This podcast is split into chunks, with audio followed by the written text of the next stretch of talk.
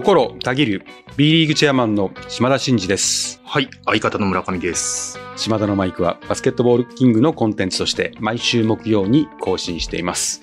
なんか間が難しいですね。まだちょっとここ慣れないですね。相方ですからね。はいはいはい相方でいいですよ。はいまず、えっ、と、おはがきを2つ、そして、えーお手紙を2ついただいているので、えーご紹介します。まあ、まず、ね年賀状的な感じそうですね。これ年賀状ですかね。あ、そうですね。はいあ、年賀状ですよ。年賀はがきですもん、これ。うんまず一つ、明けましておめでとうございますと。昨年ははがきを読んでいただき、ありがとうございます。4月にはチェアマンにい鹿児島でお会いできて光栄でした。えーまた岐阜でお越しいただけますと幸いです。岐阜のですね、鈴木さんですね。ああ、覚えてますよ。あ島田のマイクにおはがきを出している方、かつ、偶然鹿児島の会場でお会いして、ーお話ししましたえーなんかすごいですね。鹿児島で会ってっていうところのまたおはがきをここでもらってっていうことなんですよね。こういう。時ってね、ものすごい盛り上がるんですよ。ああ、はいはい。あ島田のマイク聞いてます。でも十分嬉しいですよ。でもね、はがき職人というか、は はがきを出してて、私も知ってて、顔は知らないじゃないですか。そこで会った時にお互いにこう、分かり合ってる状態での会話ってめちゃめちゃ弾むんですよ。ちょっと映画っぽいですもんね。なんかシチュエーション的に。あーとかって言うんですよ。あーなるほど。まあまあ私だけですけどね。相手はああないですけど。なるほどはい。まあそんな感じで、はいありがとうございました。はい覚えてます。そしてもう一つ。これはペンネームが海辺の町の人ということなんですけども、これはナイナーズのファンなんですが、はいえー島田のマイク毎週楽しく聞いています。島田さん今年もぜひ仙台の会場、そして八木山ベニーランドへいらしてください。そしてステッカーを会場でいただけたら最高です。あということで、えっ、と、ちなみに私はソルジャー推しですと。ああ、片岡選手。加藤岡選手のファンみたいですね。いや、行きたいんですよ。うんうん私もね、有言実行派なんで、はいあの、この番組の中でかなり力を入れて、はい八木山ベニーランドの話はしてるんで しま、したね。あの、ちょいちょい頭の中ではよぎるんですよ。はいはい。行かなきゃって。うんうんで、たまに、ふと、YouTube とか見るんですよ。はい。ゆ八木山ベニーランドの YouTube を見るんですか？あ、そうそうそう。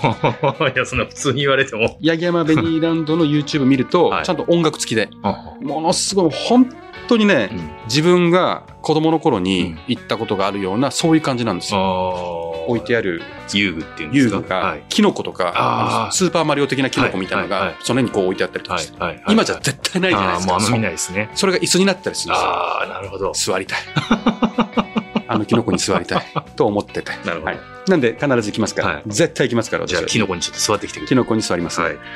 えそしてですね、えっと、おはがきではなくて、お手紙ですね、これは。はいお礼のメッセージです。おご報告が遅くなりましたが、2022年12月13日に第一が誕生しましたと。うん元気な女の子ですと。覚えていますでしょうか？えー昨シーズンで FE 名古屋と仙台 89ers のプレーオフファイナルうん。が名古屋で行われた時に、はい。そこでお会いして、私が暗算祈願をしたんですね。うんで、さらに著書にたまたま本も持ってらっしゃったんですよ。あで、そこに暗算祈願の手書きでメッセージも書いてるんですよ。そして無事にあ誕生したということで、まあ予定日は12月の27ということだったんですが、もう早くうんうん。誕生したんですが、ちょっと遅れましたが、えっ、と、一応お礼ですということでお手紙をいただきました。嬉しいですね。嬉しいです。おめでとうございます。おめでとうございます。女の子ね。可愛いですよね。女の子はね。すごくなんかこう思い出深いですよね。確かに。そういうエピソードがあってね。もうちょっとエピソードがありますね。子供は、さやちゃんと名付けました。子供がバスケ好きになるように、ステッカーを子供のおもちゃに貼りますので、ステッカーをいただけます。もうこういうことをやるとちょっとプレッシャー感じてしまうんで、あの、ごめんなさい。島田のマイクのステッカー、あんまりバスケ感ないですけど、全然バスケ好きになるというような、ちょっと絵面ではないですけど、大丈夫ですかね？大丈夫だと思います。はい。じゃあちょっと、あの、お子さんのおもちゃはこれから増えていくんで、ちょっと多めに送ってもらっていいですかそうですね。なんかちょっとごめんなさい。商店の座布団多めにみたいな 感じになってますけど、はいちょっといつもより多めにあ、わかりました。送っていただけるとありがたいです。じゃあ、さえちゃんのおもちゃに至るところに、はい。島田のマイクステッカーが貼っていただけるとありがとうございます。はい。ありがとうございます。はい。えー、ということでですね、今日は終了したばかりのオールスターの、まあ、裏情報というか、はいかなり深いネタをね披露したいなというふうに思っておりますので、楽しみにしていただければと思います。はい、えー、それでは島田のマイク、スタートです。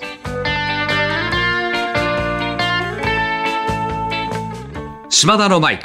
この番組は B リーグライブ2022の提供でお送りします。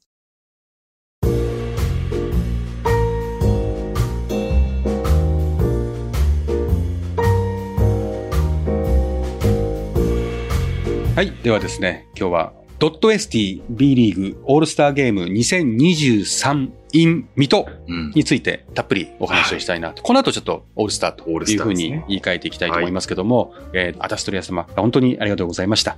えっと、まずですね、このオールスターゲームは3年ぶりとうんうん。いうことで、北海道の札幌開催以来ということなんですね。結構初めて尽くしなんですよ。。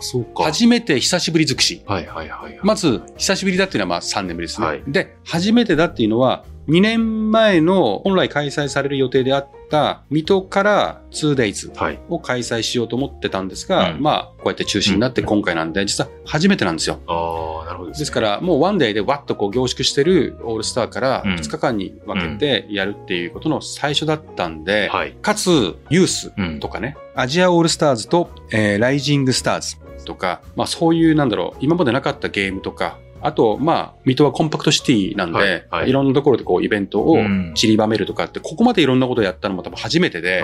すんごい、まあ、スタッフとかね、対応いただいたロボットの方とか、はい実際の皆様は本当に大変だったと思うんですけど、無事ね、うん。開催できたこと、この場を借りて、改めて御礼申し上げます。本当にありがとうございました。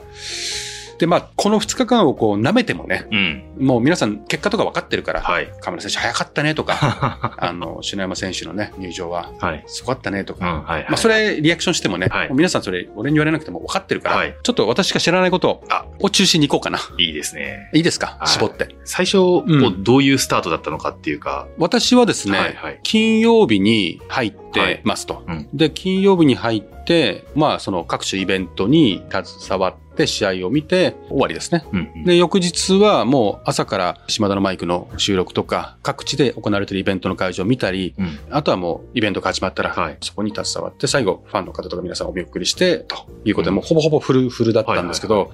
まあ、その中でちょっと私しか知らないというか、まあ、私以外の方も知り得た人もいるんですけど、はい。はい。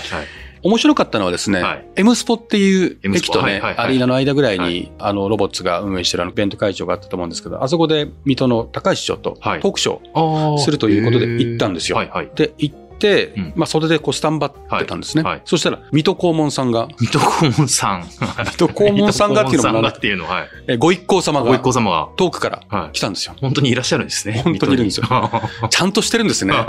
すごいですね。で、遠くから歩いてきて、はいで、市長が、ああ、黄門さんですって、ご紹介いただいたんで、あ、どうもですって、はいあの、周りに結構お客さんもいたんですけど、はい。はい。なんか名刺交換するっていう。水戸黄門さん名刺をお持ちなんですそう、ね。水戸黄門さんと名刺交換するという、あの、貴重な経験ですね。貴重な経験をさせていただいて、はい。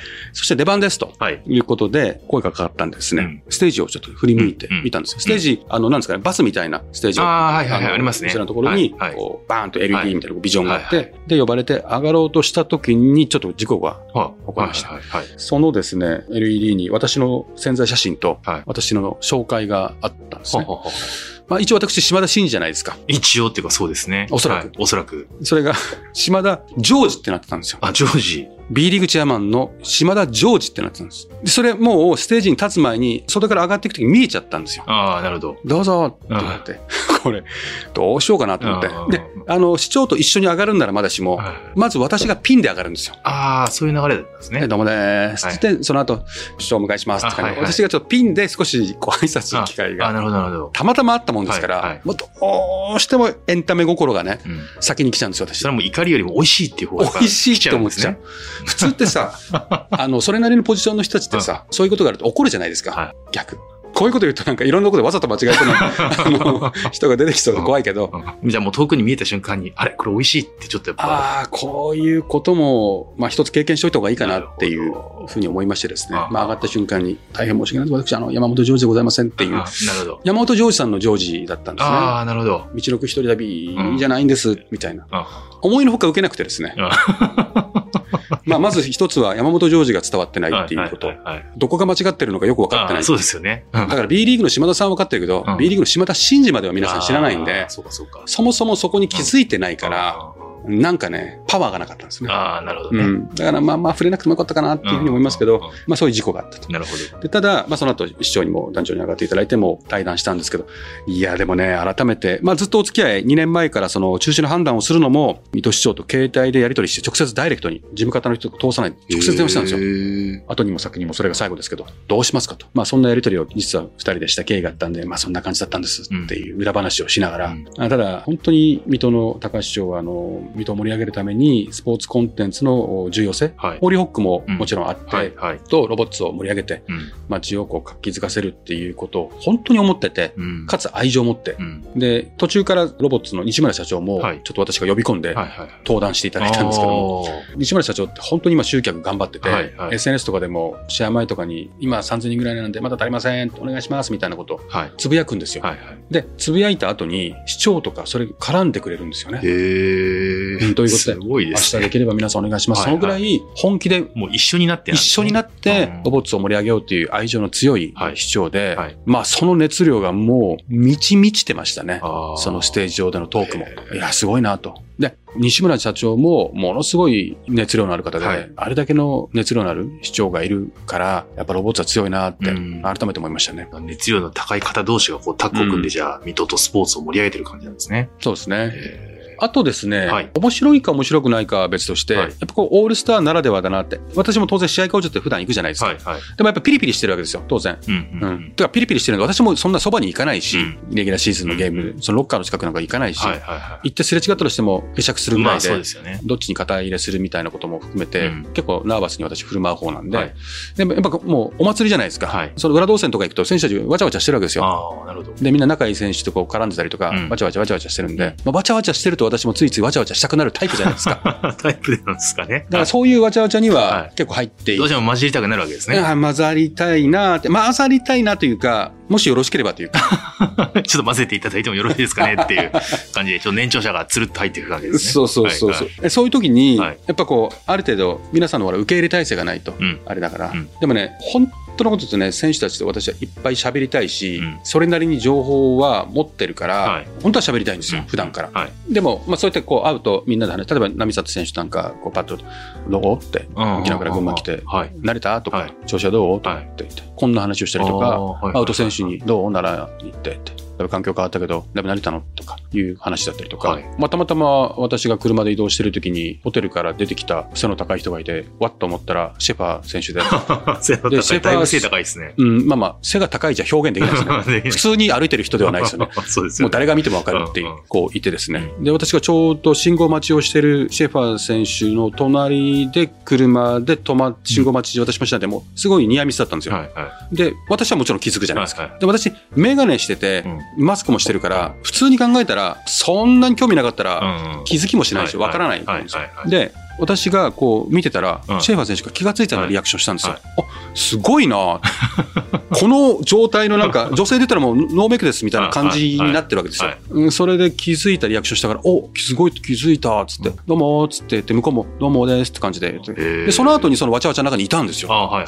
よく気がついたね、さっき。って言ったのね。うんなんですか？みたいな。勘違い一方的な、あれだったねのーさっきさ、あの、ホテルの前のさ、交差点でさ、会ってさ、あの、反応してくれてさ、すごいなーって言ってたんだよ、俺は。うん島田さんだったんですか？みたいな。え、誰に言ってたの？あ、なんとなく、手振ってくれたんで。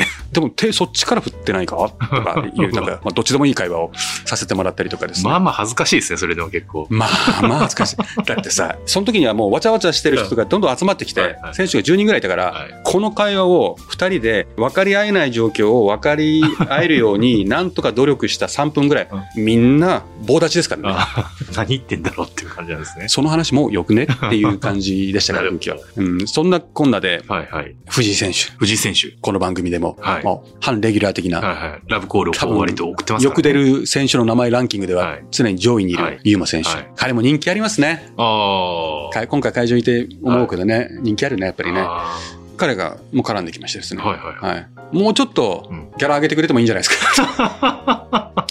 ギャラ上げてくれてもいいんじゃないですか。いいんじゃないですか。もうちょっと上げてもらったら嬉しいなっていう、おにゃおにゃおにゃってこの、ああいうのがねう、んうんうんいいんじゃないですか？うんあの、甘い上手で。あうんあいうのはね、そう、他の選手も言ったのに、ああいうのはね、言った方がいいよって言ったの。うんうん。まあ、そんなにこうガチガチうん選手とリーグの距離感って。めっちゃ広げていくつもりはないし、なんかそのぐらいこうフラットに、いや、それはでもさ、お前さ、ちょっとこうでこうでダメなんだよとかさうんうんうんう、んあ、そうだよな、確かになんか持ってくからなとかさ、うんなんかそういう感じで会話できるぐらいの距離感でいたいなって私は思ってるんですよ。はいうんなんかでも私から急に行くわけにいかないじゃないですか。まあでも私もそういうふうに公開しないとみんなも行きづらいから、あえてこの場でね、言うと、まあいろんなこと言ってくれていいんですよ。まあそういうことのコミュニケーションを取りやすいような空気をね、作っていくみたいなことは、やっぱり努めていきたいなと思うね。うん割とあれですかね、うん一般社会とかビジネスマンとかでもそういうこう、うんわーっと雑談の中とかでうんフランクに話せる機会とかあったら積極的にいろいろ話はしていくとかっていう方がいいもんなんですかね。うんそうですね。私はもう別にあれですよ。あの、選手のみならずん、スタッフに対しても基本そうですね。なるべくそういう風な空気は作りたいなとは思っうん、まあ風通しの良さとかやってますね。ますよね。うん。まあ、あの、もちろん節度を持ってっていうのははいはい。ありつつも、はい。私はだいぶそのキャラ壊してると思いますけどね、うんうん。こういう番組も含めて。やっぱチェアマンって、うん。こう、みんなうってなるんですよ、やっぱり。うん。サッカーもそうだと思いますし、うん B の私もそうですけど、うん。そうなるんですよ、うんうん。だからこっちがそれなりに柔らかオーラをうんうん。出さないとやっぱ来ないんですよね。あ、でも言いたいこととか伝えたいこととかあるときにこう割とさらっとそう少しうん。触れられるっていうのはまあいいチャンスですよね。そうそうそう。そういう意味ではこう、なんかみんなが硬すぎないね、はいはい、えーそんなリーグにしていきたいなとは思って、藤井優馬選手の名誉のためにも、はいはい。まず甘え上手なのはまあありだよなっていうことと、まあそういうのを言ってくるっていうのは大事で、そういう言える関係でいたいなっていうのはるほどですね。思いますね。はい。まあそんなあことで、裏動線に行くと、うん。ちょこちょこわちゃわちゃうん話せて楽しかったですっていうのと、篠山選手とかが目立つ感じで出てきたじゃないですか。うんあんなのも見てってご覧になってたんですか、見てますよ、目の前で。びっくりしましたよ。私も知らないんです。あ、そう。これ多分聞いてる人たちは、なんか、こういうリーグとしてなんかこう演出に関わってるから、うんああいうことは事前に私が知ってるたのではないかというふうに思うこともないと思うけど、はい。はい聞かれればそう思うと思うんですよ。はい。はい。でも、知らなかったんです、私は。へーうん全然。こっそりと自分で準備して、まあ、いろんな人たち巻き込んでるから、あはいはい。当然スタッフの中で現場では分かってる人はいただろうけど篠山選手がこういうこと企んでますとかっていうのをいちいち別に私に報告うんしてくることもないから、はい。はい。結果知らないんはい。ですよ。でもそれでいいと思ってるんですよ。うん、そういう感じで知らぬ間に面白いことやってくれた方がいいし、うんうん。実際今回もいや本当にこう一連いろんなことやってるから裏でそのオールスターゲームが始まるちょい前に選手たちが全部集まって両コーチも集まってスタッフも集まってそこでまあ挨拶というか、まあ、毎回これ恒例だ私初めてなんですよね、うんうん。オールスター初めてだから。毎回なんかそういうふうにやってたらしいんですよ、はい例えば少しこんな感じにやってよみへーいうことをやってたらしいんですけど私はそういうなんかこういうことをやってよとか一切言わないでどちらかというと久々のオールスターゲームをやって、えー初めての 2days でそのイベントも今まで以上に盛りだくさんで選手稼働もすごい多かったんですよね。はいはい。えーにもかかわらず、ものすごいこうファンに対して喜んでもらおうとするホスピタリティがすごかったし、うん。試合会場でもみんなね、何かこう、強制したわけでもないけど、盛り上げてくれて、本当に感謝ですということで、もう御礼を選手たちに言って、はいはい。まあ怪我なくうん。終わったらまた後半戦突入するから頑張ろうねっていうことを伝えて、うん。まあその時は真面目な話です。うんうん。で、篠山選手も当然言った。まさか、その後、うんわっしょいわっしょいやるとは思わなかったんですよ。ちょっとでもね、私に耳打ちして、うんどうしよう、わっしょい行きますから、うんぐらい言っておいてくれれば、心の準備してたんですけど、もう出てきた時俺がびっくりしました。ファンの皆様と一緒。えあれはやるなー素晴らしいエンターテイナーですようんね。篠山先生。篠山先生。もうこれから篠山先生と呼びますよ。もう篠山選手改め、篠山先生って、私もうノートでも篠山先生って書いてます。もういいエンターテイナーですよ。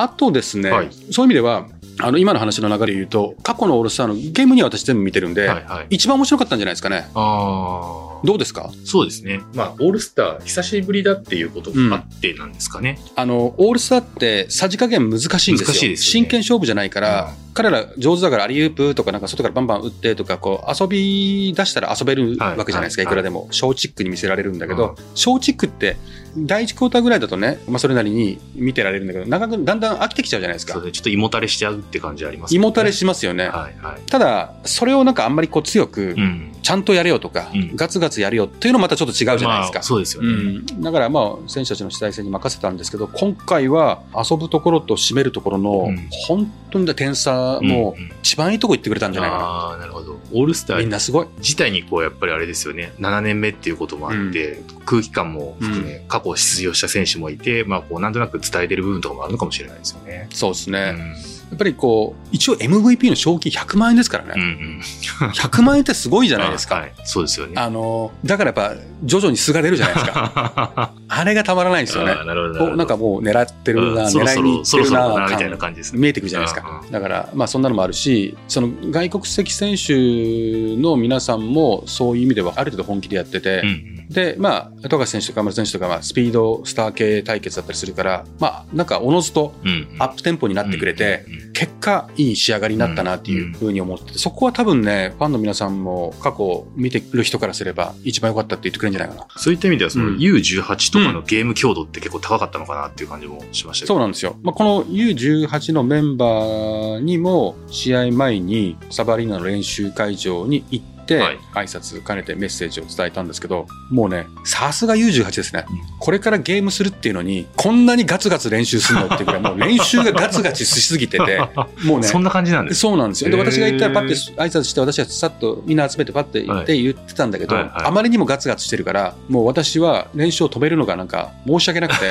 終わるまで待ってましたもん、20分ぐらあー本気度高くてい。、本気度高くて。ちょっと入っていけないなっていうところで人じゃ。今この強度の高い状況の練習を止めてしまってもう一回やり直すっていうのは申し訳ないなと思って、でもうあれですよ。いわゆるどうこう言わなくても、うん。強度高くなるのは分かってたけど、うん。改めて、まあ、U18 のこういうユースをオールスターでやるのは初めてだっていうことと、やはりこう B ユースができてね数年経って18がねできて日本のお B リーグが保有するユースのチームのレベル感って一体どのぐらいなのかっていうことを、まあ、注目してるバスケ関係者も多いし、はい。うん何よりも18歳以下の選手であんなプロと同じすごい演出の中でできるなんうんてすごいことだから、まあ楽しんでほしいということと、やっぱり君たちはトップ選手はこれから多少見せるようなエンターテインメント的なことをやるけど、あなたたちはまだそこのステージじゃないから、とにかくガツガツやろうと。なるほど。本気でやろうと。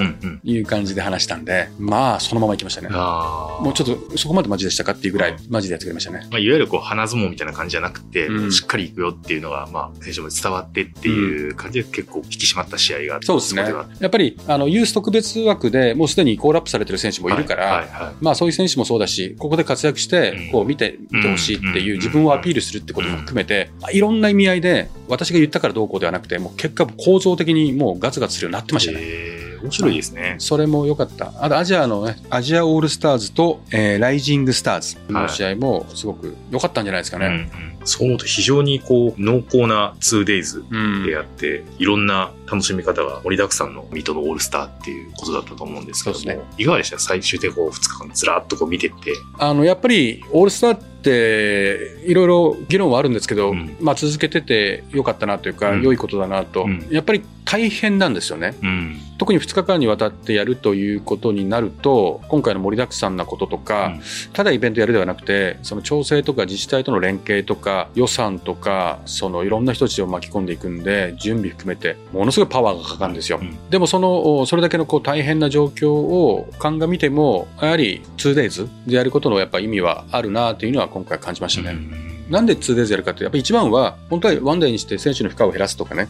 できるんですけど、やっぱオールスターっていうのは、地域活性化に寄与したい B リーグの一丁目一番地みたいなところなので、はい今回の水戸だったら、全国からの多くの人たちが訪れてうん、飲食して、で、宿泊して、うん。要は経済効果にも貢献するわけじゃないですか。一日だったら日帰りしてしまう人もいるしさ、うん。だから2日間でやることで、いろんな意味でこう、地域にこう貢献するっていうことはしやすいスキームだなっていうのは分かったんで、来年の沖縄オールスターに向けて、まだまだね、あの、これからブラッシュアップしなきゃいけないところはありますけど、いいイベントに育て上げていきたいなというふうに思いますね。うんはい。はい。さあここでタイムアウトこの間にお時間をいただき島田のマイクをお聞きの皆さんには B リーグライブ2022についてお伝えしたい B リーグを愛するあなたへ今シーズンの B をさらに楽しむための必須サービス B リーグ公認ファンタジースポーツゲーム B リーグライブ2022夢のチームの GM となって実在の B1B2 所属選手をドラフトし現実の選手スタッツで勝敗を競うまさに B リーグ好きのためのシミュレーションゲームです一人から遊べて難しい操作は一切不要遊べばゲームデイがさらに待ち遠しくなるあなたの B リーグをもっと楽しく詳しくは B ライブで検索タイムアウトが明けます引き続き島田のマイクをお楽しみください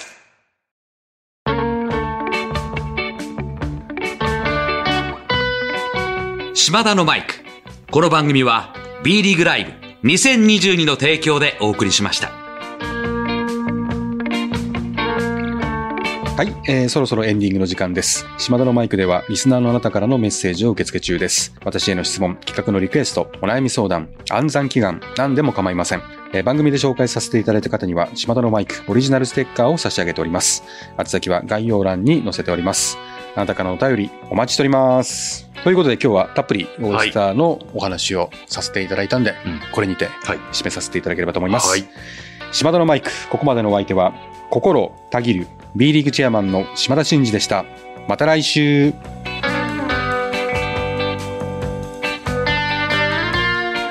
お聞きいただいたコンテンツは、制作、バスケットボールキング、制作協力、B リーグ、配信、日本放送でお届けしました。